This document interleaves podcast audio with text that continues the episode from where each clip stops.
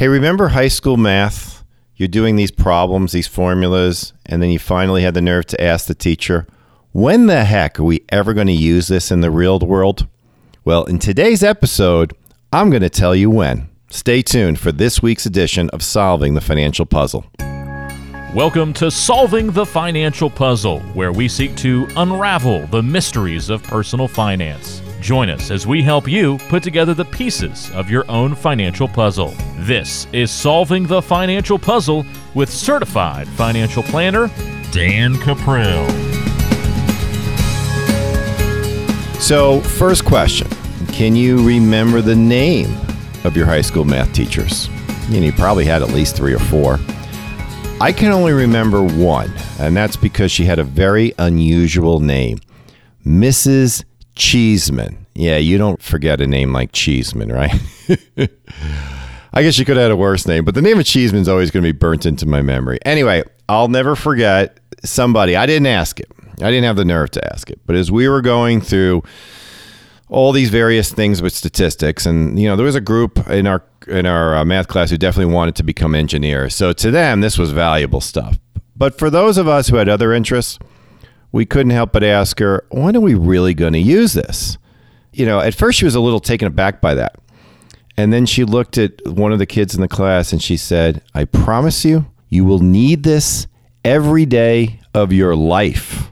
I don't know if she made that up or not. But it is interesting because there are certain basics of math that really do come into play, particularly when it comes to the matters of personal finance. And those that we learn in stats class, especially, are incredibly, incredibly important. And so that's what we're going to get into today. Now, before we get started, I want to give you the obligatory disclaimer. I'm here to educate you. I'm not here to give you any specific advice. Chances are I don't know you. Now, if you are a client of ours, fine, but please pick up the phone first before you act on anything that you hear on this show. But the purpose of this show is to give you some education, hopefully, give you education you've never heard before. So, with that, let's discuss high school statistics. Yeah, I know. You, you would just as soon have blocked that out of your mind permanently. Maybe you already have. But rather than get into the boring formulas of things, let's talk about what we learned from there and how it relates to real life because we're going to ultimately take that information I'm about to share with you and I'm going to show you how it's very, very useful in building your long term savings plan if you're looking to get the maximum amount of return for the least amount of risk. So let's not talk about money for a second here. Let's talk instead about the weather. Now, you may not realize this, maybe you do, but the average temperature of northern cities is not a whole lot different than the average temperature of southern cities. Let me give an example. Uh, the average temperature of New York City and the average temperature of Atlanta, Georgia, are in the mid to high 50s. So you take the high temperature of every single day of the year and you add them up and then you divide them by 365 and that will give you the average temperature. And in both cases they're they're right around the high 50s. But what do we know about New York that's different than Atlanta? Well, New York gets just as hot as Atlanta gets hot over the course of a year. I guarantee you, if you've never lived in Manhattan, I have, you know, you're easily going to get those days with 100 degrees, probably even higher, you know, because it's everything's concrete. So they're going to rival the best that Atlanta can produce. However, New York is also going to get much colder in the wintertime. So there's going to be a lot more variance, inconsistency, if you will. Whereas Atlanta, well, they're going to get the occasional cold day. They're not going to get the, the same amount of spells as New York. They're just not. So it's a more consistent temperature. Now, consistency or inconsistency, however you want to look at it, those two things can be measured mathematically. It's called standard deviation. Now, does that ring a bell? If it doesn't, that's okay. I'm not going to take you through the formula and how you calculate standard deviation. But let me explain. Standard deviation is the way that we measure inconsistency. So, if the temperature of Atlanta was every single day 70 degrees, it never changed, then it would have a standard deviation of zero. But the more fluctuation that Atlanta has, especially around the average temperature, the higher the standard deviation will be. So, New York, which has the same average temperature as Atlanta, has a lot more variance day to day. As a result, it has a higher standard deviation than Atlanta. I would imagine San Diego has an even lower standard deviation than Atlanta has because it's a far more consistent climate. So we're all looking for that perfect place to retire. You know, that place where every day it's going to be 75 degrees. Well, if you can find it, then that place will have a standard deviation of zero as it relates to its temperature. Well, as you know, there isn't a single place on Earth that has that. We have variance everywhere you go. So, as we are trying to live our life, we do not like inconsistency. Nobody does. Study after study shows that. People like to they like to rely on things. When there's shocking news or unexpected news that rattles our cages. So, we can see it in the weather. You can see it in the, the number of minutes it takes you to drive to work every day. It's never the exact same. Some days everything's perfect. You hit every light, there's no traffic on the highway. And then there's other days where there's not only traffic, you get stuck behind the train and you show up 10 minutes late. Now, most of the time, you can pretty much predict it. My son was telling me just the other day if he leaves his home at 7:17 exactly, and he lives in the city of Indianapolis, so he leaves his apartment, he's got to walk a couple blocks to his car, and then drives to the suburbs where his office is. If he leaves the his door at 7:17, he will get there just before eight o'clock. But there's always going to be those occasional days where there's going to be some variance to that. So if you were, if you had to drive two hours every day to go to work, you're going to get a lot more interruptions if you only have to drive, say, you know, 45 minutes. So I guess it's really we really should look at this in terms of miles. All right. So how does this relate to money? Well, portfolios work the same way. Every investment has a level of inconsistency to it that can be measured based on its past performance. Now, you always hear that line that past performance is no reliable indicator of future performance, and that is true. But you can learn from past performance. So if I look at the temperature of New York and you ask me what's the weather like in August, having lived there before, I will tell you, well, it's probably going to be between 80 and 90 degrees. Now, how do I know that? Well, because every other August of my life, that's where it fit in. Is it guaranteed? Absolutely not. Is it highly likely? You bet. So you see, we can learn from the past. We just can't predict with precise accuracy the future based on the past. All right. So, same would be with the portfolio. The large US stock market, as defined by the Standard & Poor's 500, it's the 500 largest companies. It comprises about, oh, I think 80% of the total value of, of the market. All right. That collection of companies, they perform different rates of return as a group and individually. Now, as a group, their average rate of return historically ranges between 9 and 11%. You can go all the way back to the 1920s, you can average that out and you're going to find it's going to be yeah, rough right now. If you did that averaging, it's going to be roughly about 10%. Now, there's going to be many years where that group of stocks performed higher than 10, and many years where it performed well below negative rates of return. But over the long haul, it has clearly produced a positive rate of return. And the evidence is in the quality of life that you live. The quality of life that you live today dwarfs that of past generations. And it's because you live in a capitalist world where corporations have improved your quality of life. And so, as they have improved your quality of life, their value has increased. But again, their value does not increase consistently every single year. So here we are in early 2018. And after a very great 2017, where rates of return just seem to go up every single month, we're now starting to see that's not always the case there's volatility. So if I'm an investor, what I would love to have is an investment that gives me a very high rate of return with a very low standard deviation. I would like to find an investment that maybe gives me 9, 10, 11% every single year and never deviates away from that, right? I mean, who wouldn't? But the truth of the matter is that does not exist. So when we are evaluating other investment options, we need to be mindful of this. You know, for a little while there, people were mistakenly thinking that Bitcoin, in my opinion, was a good investment. I think it's a horrible investment. And people would say, well, why? It's gone from like six cents to, at that time, probably $15,000. And my point was because the expected return, the long term average return, which quite frankly, we can't even calculate yet because it hasn't been around very long. But if you were to look at that and you were to compare it and then look at the volatility associated with Bitcoin, you could clearly find another investment option where the return would be the same or higher with far less volatility, statistically speaking. Now, that doesn't mean in any given month one uh, that I know for certain that one investment's going to beat the other. I don't. I just know over time what is likely to happen. I'm playing the odds. I'm using the odds in my favor. So, if you're an investor and let's say you buy the Vanguard Index 500 fund, so you own a piece of the market, you own the 500 largest companies that make up the US stock market. You watch the news, it's going to tell you the S&P was up 3%, whatever. It's down 2%.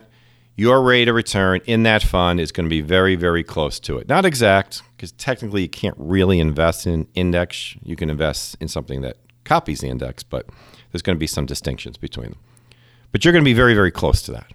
Now, just to give you a little bit of math on the S&P 500, and I'm going to go back to the early 1970s where the average return is about 10, 10%. But the volatility as defined by standard deviation is a 17. All right, so what does that mean? Well, statistically, if I have a return of 10 and a standard deviation of 17, then two thirds of the time, a little more than two thirds of the time, 68% of the time, I'm going to get a rate of return within one standard deviation of the average. Now, the way we do that is we simply add 17, the standard deviation, to the return, the average return, 10. So 10 plus 17 is 27. That's the high side. We're going to subtract 17 from 10 to get the range for the low side, minus 7 to plus 27. 68% of the time, you're going to get a rate of return within that range, minus 7 plus 27. That's only 68% of the time. What about the rest of the time? Well, 95% of the time, you're going to get a rate of return within two standard deviations of the average. This means we have to add 17 to 10 twice to get the upside. So 17 times 2 is 34 plus 10 44. So if you're in the S&P 500 fund, statistically, there's a 95% chance that your highest rate of return will be 44%. Now, what about the downside? I mean, if 44% is the upside, what about the downside? Well, we have to do the same thing. We have to now subtract 17 twice from 10. So, the first time we did it earlier, 17 minus 10 is minus 7. Minus another 17 is negative 24. So, if you're going to invest in an S&P 500 fund, there's a 95% chance that you're going to get a rate of return between minus 24 and plus 44%. And if you look at the returns that the S&P has produced over say the last 20, 30 years, you'll see they almost all fall in that group.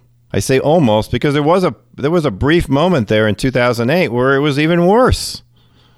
So, I said 95% of the time that's where you're going to fall in. 100% of the time, you can't calculate that. But this is the reality of being an investor is you have a range of returns that mathematically you can rely upon for most of your occurrences. Here's the thing though. You're never going to know where within that range you're going to fall each year in advance. You'll never know until it actually happens. So logically, you know you're supposed to be a long-term investor. But emotionally, you understand, of course, that a negative year is much more painful than a positive year. So when Mrs. Cheeseman was teaching me how statistics worked, that's this is exactly what she was referring to. She was referring to the inconsistency of anything, whether it be uh, building something and the, the margin for error you have to have when you're trying to measure something out, or portfolio performance. So, Mrs. Cheeseman, you were right. I was wrong. I did need to know this information. Okay. Now, what if I'm an investor and I look at that and I say, okay, geez, minus 24 plus 44. I can't invest this way. What can I do? Well, what you can do is you can diversify your portfolio beyond just owning the S&P 500. And if you do that, mathematically, you can increase your chances for a higher rate of return. You may also be able to increase your chances for less volatility by blending in different things. You see, certain asset classes move differently at different times. They don't all move in step with each other. So if the large US stock market goes up, say 3%, that doesn't mean all the other asset classes are going to go up by 3. Some may move up, but not by the same extreme. Now, it would be really great if we could find an investment out there that did the complete opposite, and you could hedge your bets. That does not exist. All right, not, at least not in the world of equities. So, what we want to do is we want to blend other things into our portfolio so that we can measure the improvement being made in average return and standard deviation. So, one of the questions I always like to ask people when they come see me for the first time is why are you investing the way you're investing? And I'll get some answer. It doesn't really matter, but at the end of the day, I always have to point out to the fact that, well, you've got 16.4% in this investment, and you've got 22.8% in that investment, and you got another 14.8% in that investment. Why? And you know, maybe it doesn't shock you to learn that very few people can answer that why. They don't know why. I just bought the stuff. Well, here's the thing it's important to know why. And of course, if there was no reason for it, we need to create a reason. What we need to do is we need to build our portfolio in such a way that statistically we improve our chances for a higher, more consistent rate of return. Now, the only way that you're going to be able to do that is by understanding how different, different asset classes work together. You need to blend your asset classes in a way that does that, that you can measure that.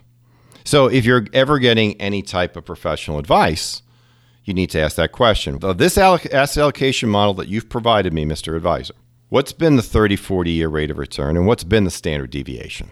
And you'll watch their head start to spin. They'll know the answer, hopefully. It's the fact that you asked it they're going to actually be quite impressed.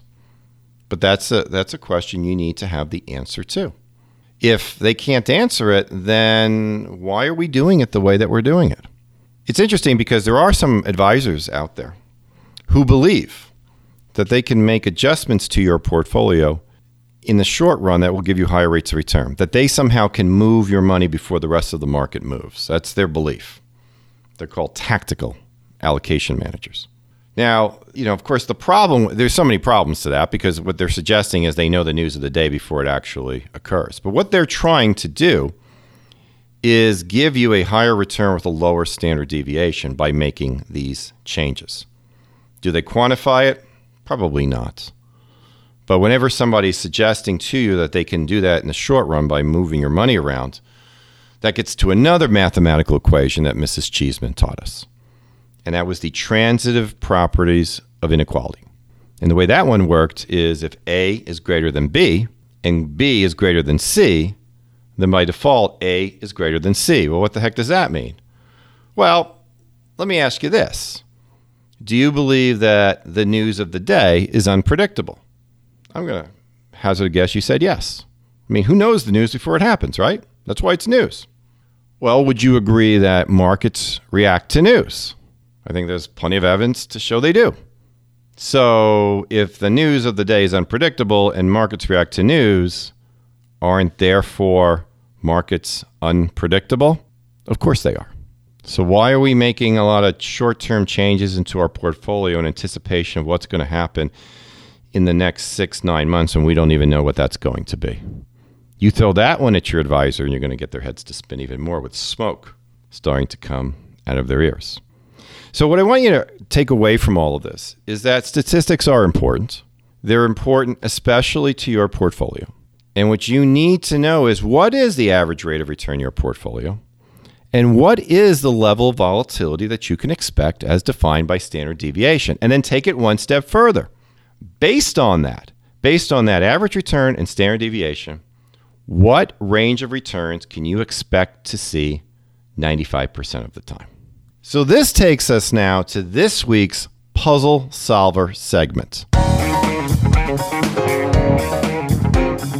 Okay, so for this week's puzzle solver segment, we're going to answer that question. We're going to answer the question about what is our actual volatility. And we're going to help you do that. Very simple. So if you go to uh, the website for today's show, which is dancuprill.com, and you'll see all of our episodes, and just click on just click on this episode for today. This episode is going to be called Revenge of the Math Teacher. Click on that and you scroll down and you're going to see the puzzle solver download. I want you to click on the download and then you will then be able to enter in some information and if you send it back to us and all the information is right there on the sheet.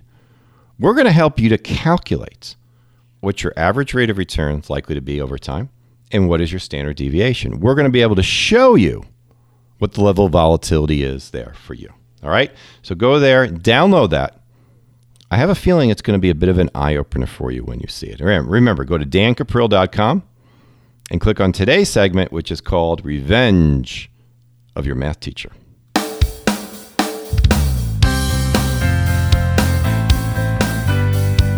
Well, in this week of Filling the Bucket, Filling the Bucket, just so you know, is that part of the show where we remind you it's never about how much money you've accumulated, it's about what you're going to do with your life. And I'm a big believer that the best time to fill in the bucket list, those things you want to do before you die, the best time to do that is the present because we always live in the present. Someday never comes. So, as I record this, I'm getting ready to leave to go to Franklin, Tennessee. Now, I've never been to Franklin, Tennessee, but I've heard some pretty neat things about it.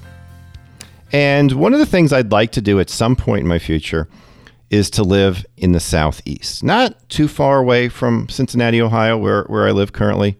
But I'd like to live in an area where the climate, especially during the winter months, is a little bit less seasonal, let's say, and has access to things like mountains and really especially trout streams. And Tennessee has a lot of that going for it. And I love music, I love country music. So, what we're going to do is we're going to venture to this town. Now, I don't know what's going to come of it. Chances are very little, other than we'll say if we like it or not. I am going to have a brief coffee with a realtor. Now, just so you know, for those of you who work with us, don't worry, I'm not moving anywhere. If anything, at some point in the future, I might find a place that I like and we'll probably split the time there. But as I told my wife, you know, I said, look, we're 55. It's time now to take a little bit of action on some of these things, or at least make it more than just talk. So, in filling the bucket, I want to challenge you. And I want to challenge you to think about your current lifestyle and ask yourself, what's that one thing you've always wanted to change that you never got around to doing it? Well, let's do that. Okay. I don't care what it is. It could be a hobby, it could be uh, a place you want to go, it could be a relationship you want to mend. It doesn't matter. What is your Franklin, Tennessee? What's going to be that one area that you're at least willing to explore? All right. I'd love to hear from you what you did. So feel free, reach out to us. Shoot us an email. If you go to dancuprill.com, you can click there where it's indicated. You can send us an email. Let us know what you're thinking. Would love to hear about it from you. And also, while you're there, why don't you sign up for our weekly e newsletter, Your Money Jigsaw? Every week we send it out, full of great ideas, things we pull from the media that you find of use. If we have any upcoming webinars or things like that, those will appear as well. Get on our subscription list for that.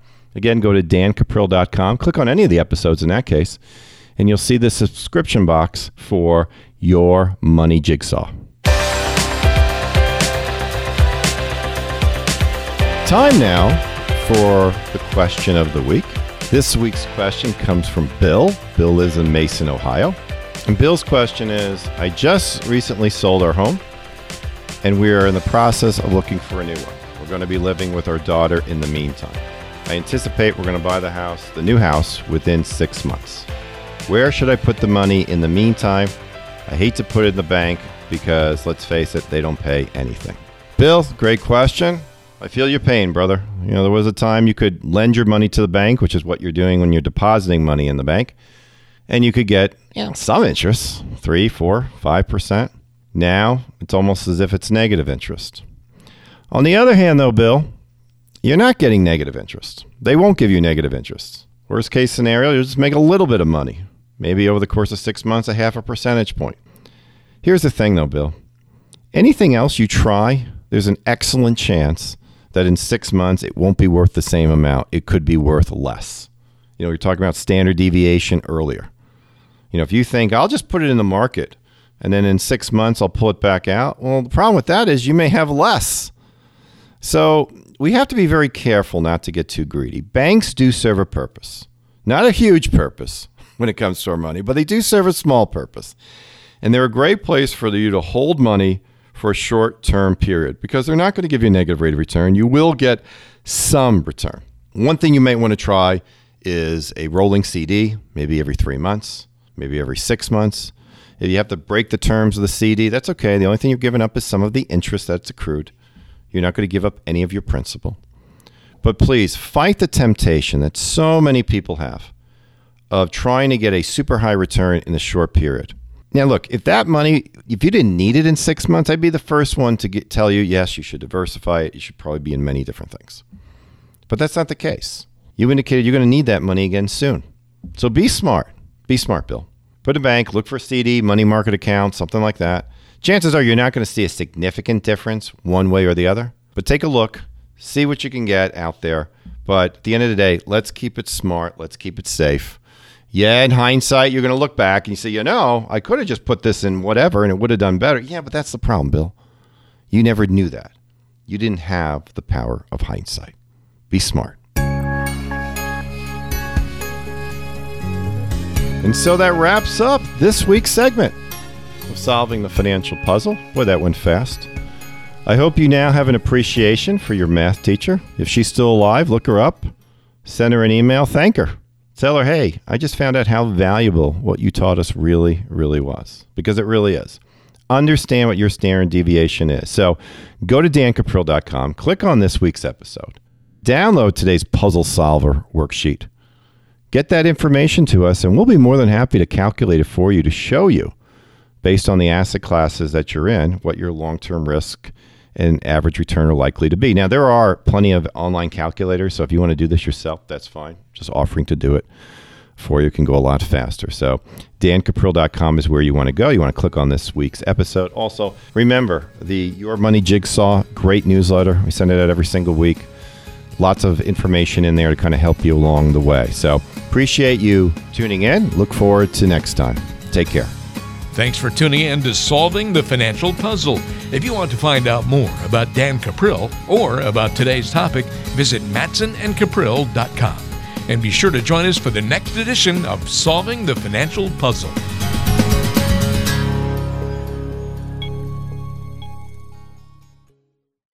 Information provided on today's show is provided for information purposes only and does not constitute investment, tax, or legal advice. Information has been obtained from sources that are deemed to be reliable, but their accuracy and completeness cannot be guaranteed. Always consult with an investment, legal, or tax professional before taking any action.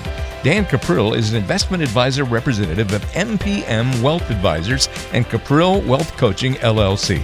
Both firms are registered investment advisors. To obtain a copy of Form ADV and a private policy statement for either firm, call 800 353 7923.